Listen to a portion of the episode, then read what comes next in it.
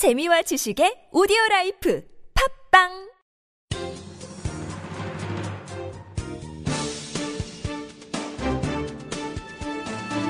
일간 사설 3월 25일 수요일 한겨레 사설. 신입생에게 갑질하는 저질 대학 문화. 해마다 새 학기가 시작되는 3월이면 어김없이 대학 신입생들을 상대로 한 선배들의 폭력적인 규율 잡기 행태가 도마에 오른다. 언론에서 본격적으로 이 문제를 공론화한 지도 10년은 좋게 넘은 듯한데 얼마나 자랑스러운 전통이라고 여전히 되풀이되고 있는지 모르겠다. 한겨레가 23일 현장 취재한 동국대 경찰행정학과 신입생들의 구보 프로그램은 집단 기합이나 다를 바 없었다. 매주 두 차례씩 저녁에 3시간가량 선배들의 감시 아래 혹독한 체력 훈련을 받는다고 한다. 경찰 공무원을 양성하는 기관으로서 기초 체력이 필요한 1, 2학년 학생들에게 필요한 과정이라는 학과장의 설명은 어이가 없다. 교육 목적상 필요하다면 정규 교육에 포함할 일이지 이렇게 엉뚱한 방식으로 진행해서야 되겠는가. 이 학과는 2006년에도 폭력적인 신입생 길들이기로 비판받은 바 있다. 이런 풍토에서 민주적이고 합리적인 경찰 공무원이 길러질 리 없다. 신입생 길들이기 과정에서 직접적인 신체 폭력은 과거에 비해 줄었다고 하지만 성적, 문화적 폭력으로 번지는 양상은 더욱 우려스럽다. 최근 서강대에서 벌어진 성폭력적인 오리엔테이션 행사는 일일이 묘사하기도 창피할 만큼 저질스럽다. 단국대 한 학부에서는 선배들이 신입생들에게 화장 금지, 군대식 어투 사용, 택시 이용 금지 등 행동 규정을 강요한 사실이 드러나기도 했다. 선배라는 알량한 지위를 이용해 후배들에게 부당한 억압을 가하는 행위는 우리 사회의 팽배한 갑질을 떠올리게 한다. 선배들이 이를 통해 추구하는 게 일사불란한 위계 질서라면 이 또한 시대에 역행하는 길이다. 이런 문화에 순취된 학생들은 결코 우리 사회가 기대하는 인재도 지성인도 아닐 것이다. 잘못된 전통을 비판 없이 답습하는 학생들도 문제지만 이런 현실을 뻔히 알고도 방치해온 대학 당국은 더 호된 비판을 받아 마땅하다. 특정 대학, 특정 학과의 문제가 공개적으로 지목돼야만 마지못해 반성하는 모습을 보일 뿐이다. 점수와 스펙으로 학생들을 골라 뽑는 데만 집중하면서 정작 선발한 학생들을 제대로 교육하는 데는 무능한 요즘 대학들의 모습과 무관하지 않을 것이다. 대학들이 사명에 걸맞는 자율과 창의 교육에 힘쓴다면 저런 황당한 일들은 진작에 사라졌을 것이다. 대학 당국은 학생들의 폐습을 사소한 일탈로 치부할 게 아니라 그 대학의 정체성과 위상에 관련된 문제로 인식하고 대처해야 할 것이다.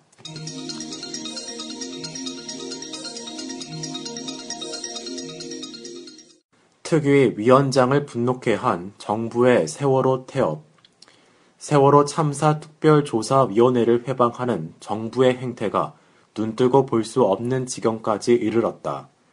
특위의 정식 출범을 한없이 늦추고 조직과 예산을 축소하려 드는가 하면 파견 공무원을 통해 특위 활동을 일일이 감시하는 일까지 서슴치 않는다.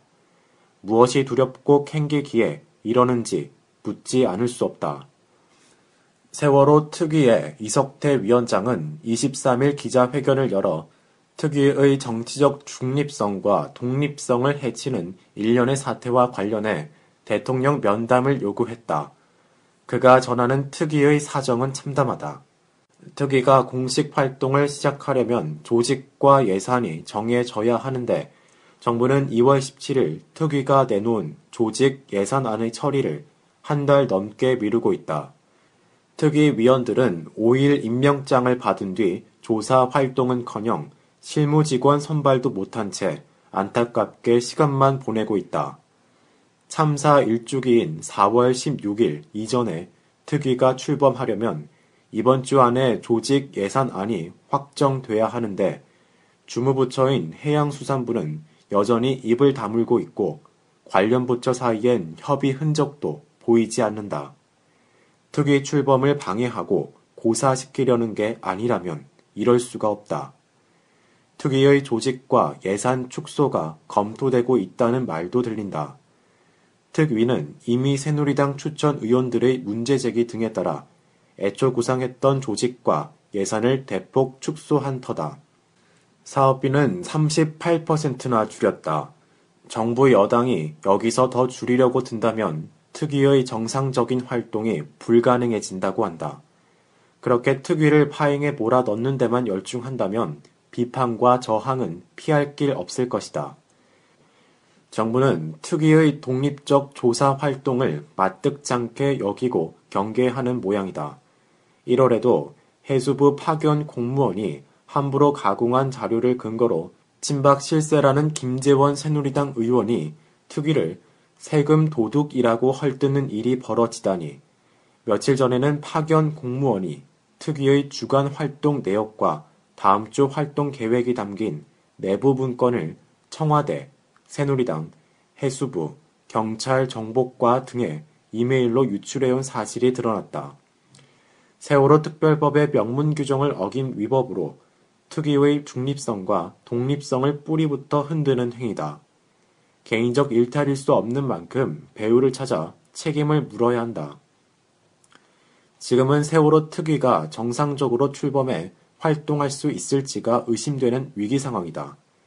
진상 규명과 재발 방지를 다짐한 박근혜 대통령의 말이 거짓이 아니라면 지금이라도 특위를 가로막는 온갖 행퇴를 멈춰야 한다.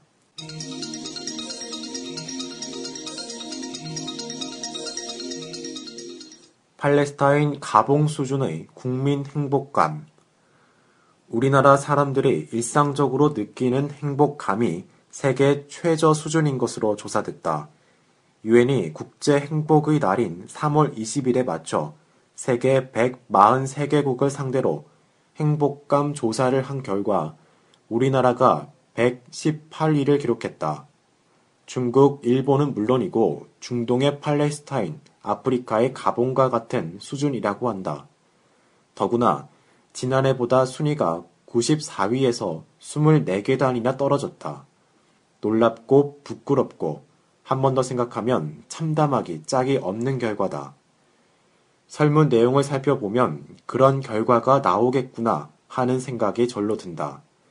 조사 전날 많이 웃었는지, 피로는 잘 풀었는지, 온종일 존중받으며 지냈는지, 하루의 상당 부분을 즐거운 감정 상태로 보냈는지, 뭔가 흥미로운 것을 하거나 익혔는지를 물었다. 어제 하루를 돌아보며 이 물음에 자신있게 내라고 답할 사람이 얼마나 되겠는가. 많이 웃기보다는 표정 없이 긴장하여 지내고 존중받기보다는 무시당하고 피로를 풀기보다는 피로가 거듭 쌓인 채로 허덕거리며 지내는 것이 이 시대 많은 사람의 일상이 아니겠는가.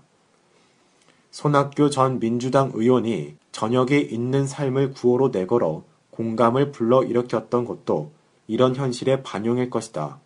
이번 조사 결과를 가벼이 넘길 일이 아니다. 우리 사회의 병증에 대해 경고음을 보낸 것으로 해석하는 게 옳다. 우리는 극히 성과 지향적인 문화에서 살고 있다. 인간에 대한 존중보다는 물질로 치환되는 성과를 앞세우는 게 현실이다. 또한 우리는 극단적으로 경쟁 지향적인 문화에서 살고 있다. 라고 하지 않으려면 잠시도 긴장을 늦춰선 안 된다. 늘 피로감이 누적된 상태로 살아가야 하는 피로 사회이기도 하다. 수평적인 대화 문화도 자리 잡지 못하고 있다. 권위적이며 위계적이고 억압적인 분위기가 많은 조직을 지배하고 있다. 우울증 환자가 늘고 경제협력개발기구 회원국 가운데 자살률 1위가 된 것이 결코 우연이 아니다.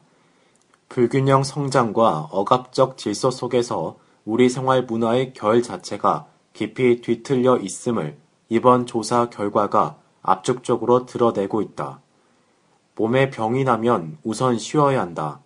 쉬면서 어디에 고장이 난 것인지를 주의 깊게 살펴보라고 병이 몸의 신호를 보낸 것이다.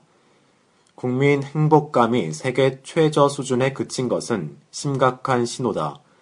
우리 사회가 그동안 달려온 것과 같은 속도와 방향으로 더 이상 갈 수 없음을 보여주는 것이다.